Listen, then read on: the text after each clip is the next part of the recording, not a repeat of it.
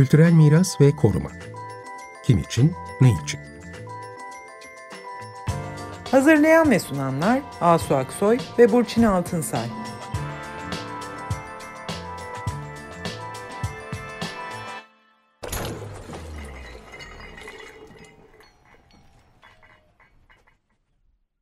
İyi akşamlar, ben Asu Aksoy. İyi akşamlar, ben de Burçin Altınsay.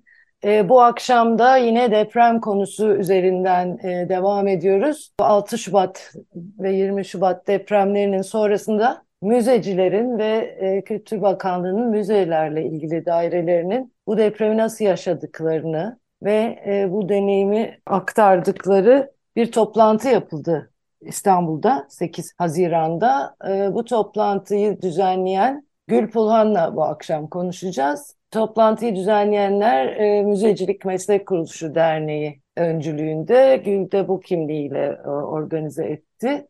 İKOM'un Uluslararası Müzeler Günü için belirlediği müzeler, sürdürülebilirlik ve refah temasını deprem temasıyla bağlantılı olarak yorumlayarak bu toplantıyı e, düzenlemişler ve İstanbul'da da tabii biz de depremi bekliyoruz. Özellikle İstanbul'da da bu deneyimlerin e, yol gösterici olacağını düşünerek de tartışmaları e, yönlendirdiler bu toplantıda. Ben de bir kısmına katıldım. Bu toplantıdaki konuşmaların üst teması 6 Şubat depremi ve sarsılan mirasımız yaşayanlar anlatıyor başlığı böyleydi toplantının. Müzecilik Meslek Kuruluşu Derneği, Pera Müzesi, e, Kültür Varlıkları ve Müzeler Genel Müdürlüğü birlikte düzenlemişler ve Koç Üniversitesi Anamed'de destekleyerek ev sahipliği yaptı bu toplantıya. Evet Gül hoş geldin. Hoş bulduk. Teşekkürler. Hoş Yine geldin Gül. Evet Doktor Gül Pulhan e, seni hızlıca bir tanıtalım. Daha önce de bizim programımıza katılmıştın. O zaman da senin e, koordinatörü olduğun Ankara İngiliz Arkeoloji Enstitüsü'nün e, bir projesi olan Sarat projesini konuşmuştuk. Doktor Gül Pulhan arkeolog, kültürel miras, e, müzecilik yönetimi, miras yönetimi konularında çalışan bir arkadaşımız, meslektaşımız. Böyle bir önemli bir e, paneli de düzenlediği için kendisini tebrik ederiz. Çünkü hakikaten müzeler e, deprem alanında nasıl müzeciler, müzelerine nasıl koştular, ne yapmaya çalıştılar? Bunları kendilerinden doğrudan dinledik değil mi bu panelde? Bu panel fikri nasıl ortaya çıktı? Bunu bir kısaca anlatır mısın? Neyi amaçladınız? Bir sürü ortağı var bu panelin. Bunlar da önemli. Tabii. Yani önce belki panelin ortaklarından başlayayım. Sonra da bu panel böyle bir panel düzenlemeye hangi düşünceler beni itti? Şimdi günümüzde e, hele hele dernekler e, çok küçük bütçelerle yaşayan kurumlar e, ve böyle büyük organizasyonlar falan gerçekleştirmeleri de kolay olmuyor. Ben bu paneli e, Müzecilik Meslek Kuruluşu Derneği'nin e, 2023-2025 yönetim kurulunda başkan yardımcısıyım. Onlar e, adına e, düzenledim. Pera Müzesi her zaman e, zaten e, salonlarını e, bu tarz aktivitelere e, ücretsiz açan destek veren bir kurum. Böyle bir panel fikrini Kültür Varlıkları Müzeler Genel Müdürlüğü ile konuştuğum zaman hem bir kere çok hızlı, çok olumlu e, cevap verdiler. İkincisi de mesela bütün e, İstanbul'a gelme yol masraflarını onlar kendileri karşıladılar. Biz de misafirleri bir gece İstanbul'da e, yatırırız e, dedik. E, onda da e, Koç Üniversitesi ki benim e, yıllarca öğretim üyeliği yaptığım bir kurum. E, Koç Üniversitesi'nin Beyoğlu'ndaki Anadolu Medeniyetleri Araştırma Merkezi ANAMED odalarını açtı misafirler için. Böylece gerçekten bu dört kurumun e, bir araya gelmesiyle ve imkanlarını ortaya koymasıyla e, bu işi e, başarabildik. Hakikaten de dediğim gibi artık sivil toplumda işler ancak bu tarz dayanışmalarla yürüyor. O, o da önemli bir şey. Yani sivil toplum ve bir yerde kamunun da işbirliği oldu bu. Niye böyle bir paneli özellikle yapmak istediğim konusuna gelince kısaca iki şey söyleyeceğim aslında. Bir tanesi Tabii de, demin bahsini ettiğimiz e, Sarat projesi sırasında e, yaptığımız en geniş kapsamlı işlerden bir tanesi arkeolojik varlıkların korunması ve kurtarılması konusunda ve işte bu afet risk yönetimi kültürel miras için. O konuda biz uzun bir ders hazırladım ben. O dersi sundum. İşte binlerce insan sertifika aldı filan. Fakat gerçekte böyle bir bu kadar yani büyük çaplı bir afet olduktan sonra bir süre çok durdum düşündüm. Yani bizim o yaptıklarımızın bir anlamı var mıydı, bir faydası oldu mu? E, bu tarz büyük afetlerle gerçekten başa çıkabilmenin bir yolu var mı? Yani bunları kendi kendime çok sorguladım. Kültürel miras yani bu kadar büyük insan kaybı, bu kadar büyük hayat, yaşam, e, işte mekan kaybı varken kültürel miras üstüne kafa yormak, ay onlara müzeye ne oldu, işte arkeolojik alana ne oldu demek bunlar ahlaki sorular mı? Yani depremin ilk e, haftalarında gerçekten kendimi çok sorguladım bunlarla ilgili. Ama öte yandan da e, bu işi yaşayan insanların e, bu tarz konularda en yol gösterici insanlar olduğunu daha önceki Irak'la ilgili yaptığım çalışmalardan biliyorum. Çünkü Irak e, Bağdat Müzesi e, tabii bambaşka bir olay ama o bir, bir büyük bir talan var. Arkeolojik alanların talanı vesaire. İran Amerika tarafından işgal edilmesini takip eden zamanlarda olan olaylar 2003-2004.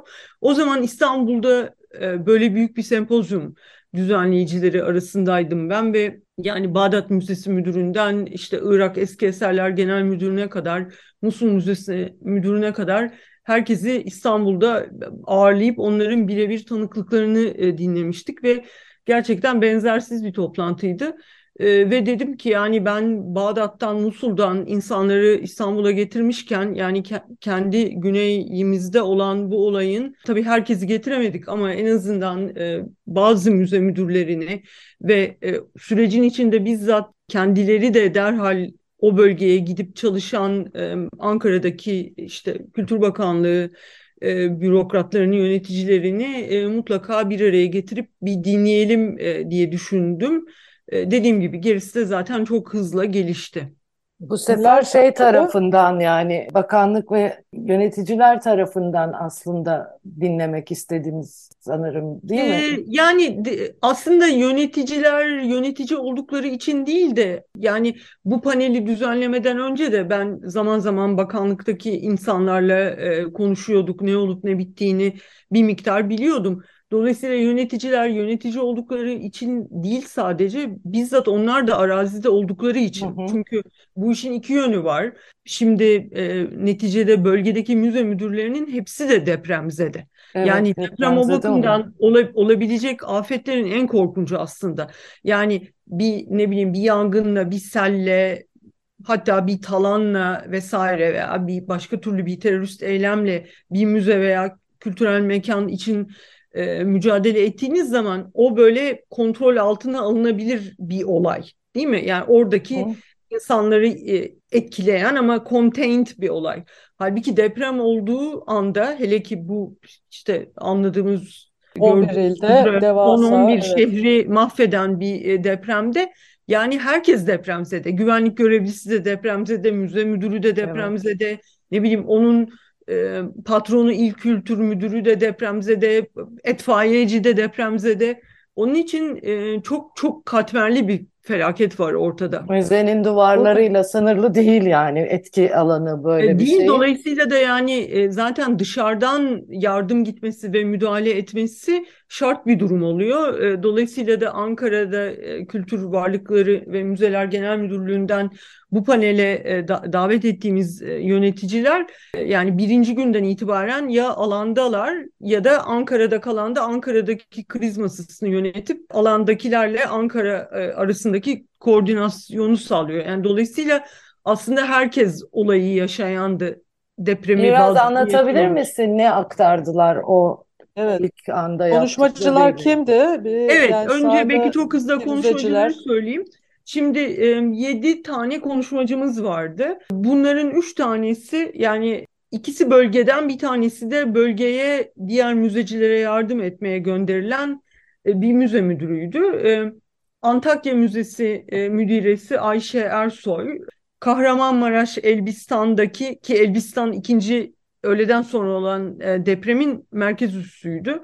Elbistan Şehir Müzesi e, Müdürü Hulusi Ünsal ve e, depremin üçüncü günü yine Antakya'daki diğer müzeleri e, toparlasın diye gönderilen Kocaeli Müzesi Müdürü Serkan Gedük vardı e, müze müdürleri olarak. Ankara'dan e, yani genel e, müdürlükten Kültür Varlıkları ve e, Müzeler Genel Müdür Yardımcısı kazılardan ve müzelerden e, sorumlu olan e, Doktor Yahya Coşkun vardı. E, Müzeler Dairesi Başkanı ki Türkiye'deki İKOM'un da e, İKOM Başkanı da e, o Bülent Gönültaş vardı. Kaçakçılıkla Mücadele Dairesi Başkanı Zeynep Boz vardı. E, bir de e, tabii arkeolojik alanlar da e, Türkiye'de aslında müzelerin denetiminde. Dolayısıyla ben arkeolojiyle, arkeolojik alanlarla ilgili de belki biraz konuşabiliriz ve o konuda da e, birisi gelsin istedim.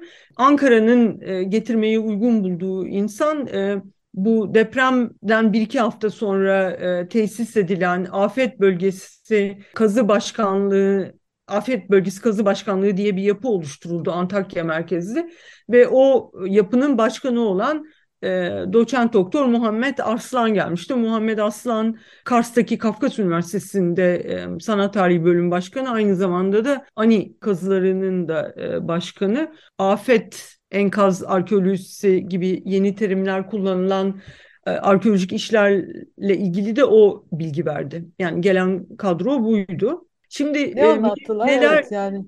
Hı neler söylediler? Bir kere e, depremle ilgili e, Müzeler e, Dairesi Başkanı Bülent Bey'in e, 4.40'da filan haberi olmuş. Çünkü başka bir görevle Malatya'ya gitmiş olan yine kendi müzeler bölümünden bir, başka kişi şube müdürü onu arıyor ve diyor ki burada korkunç bir deprem oldu. Biz hayattayız ama yani korkunç şeyler oldu.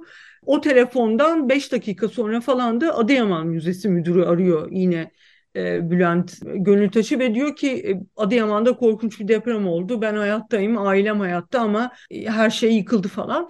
Bülent Bey diyor ki önce o sersemlikle yani zaten uykudan uyanarak bu telefonlara cevap veriyor.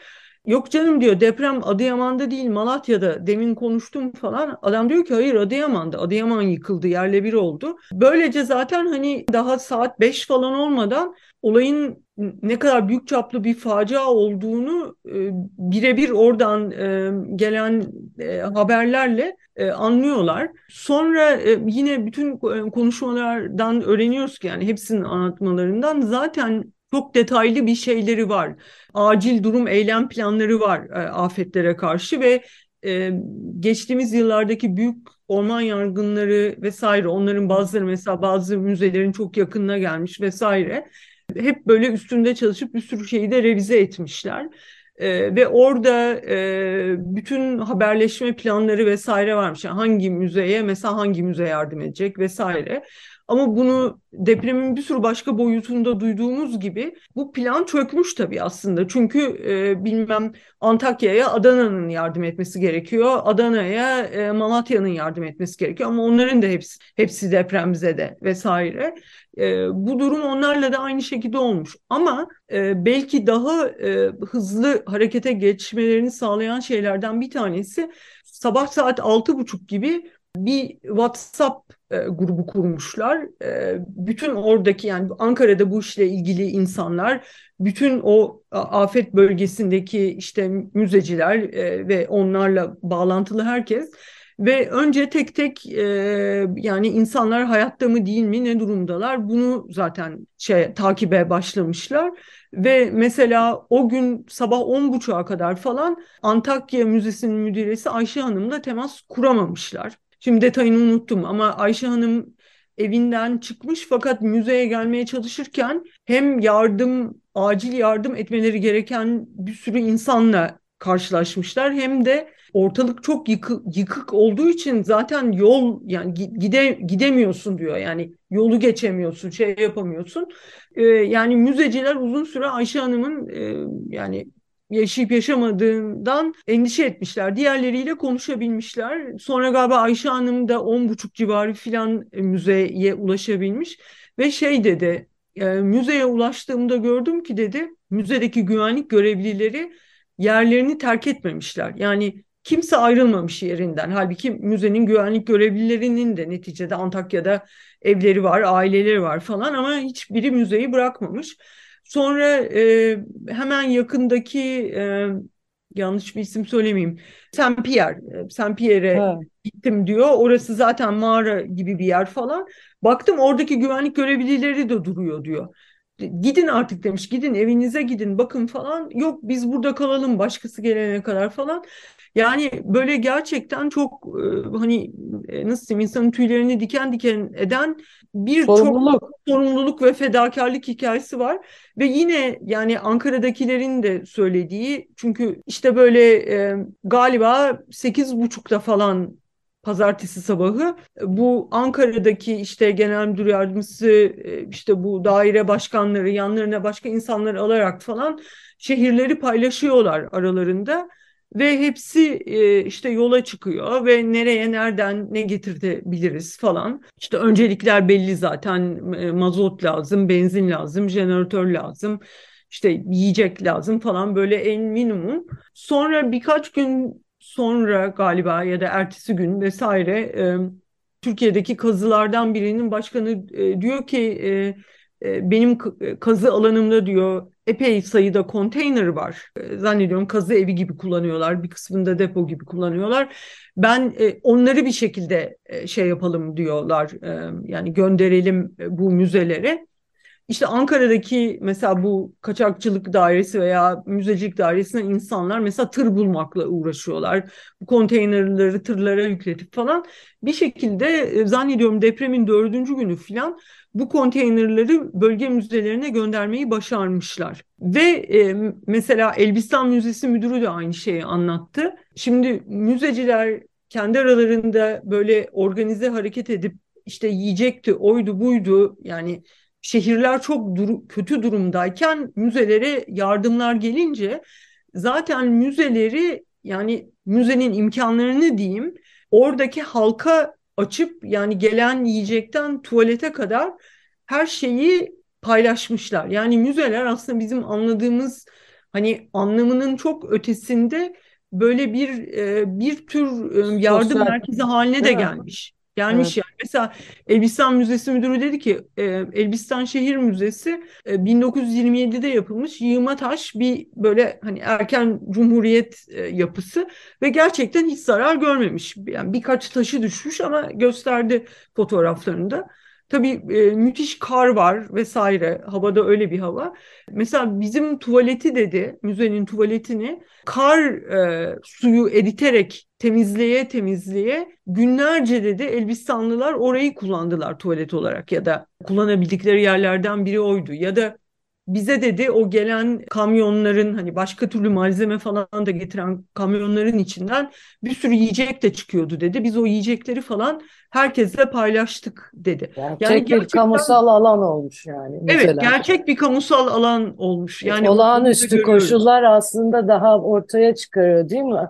Tabii evet. müzeler hani bütün bakanlık teşkilatı içinde müzecilik teşkilatı zaten hani yapısı gereği bir şeyleri korumak işte sürekli bir güvenlik sorunu vardır kaçakçılık ona buna karşı yani korumak e, üzerine daha hazırlıklı. Burada tabii bu profesyonel hazırlıklılığın ötesinde bir de kişisel sahipleniş güçlü. Anlaşılan evet. ki çünkü evet. sadece profesyonel sorumlulukla böyle bir şey olamaz. Yani bütün aslında kamunun bu depreme tepki verme biçimleri içinde baktığımızda en başarılı ve çabuk tepki veren, doğru sonuçlar alan müzecilik teşkilatı oldu, müzeler oldu. Yani bu da onların evvelden gelen, çok önceden beri gelen birikimleri artı bir de hazırlık yani eylem planları çökmüş de olsa kısmen olması öyle bir planın. Buradan da tabii hazırlık önemli, o ortaya çıkıyor. Yani sonradan aksamış da olsa önceden bir eylem planının olması, daha önce başka bir yangın afetinin denenmiş olması. Bunlar tabii sonuçta bu yaşananlardan ileriye doğru dersler çıkıyor. İstanbul, İstanbul'u da düşündüğümüzde. Yani orada nasıl Kalan dersler nedir dersler yani değil mi? çıkıyor buradan, bu anlatılanlardan. Bir de ee, müzelerde tahribat galiba çok az olmuş. Onu da bir aslında kısaca söylersen yani. Yani şöyle bir rakam çok az. Evet yani e, bu rakamı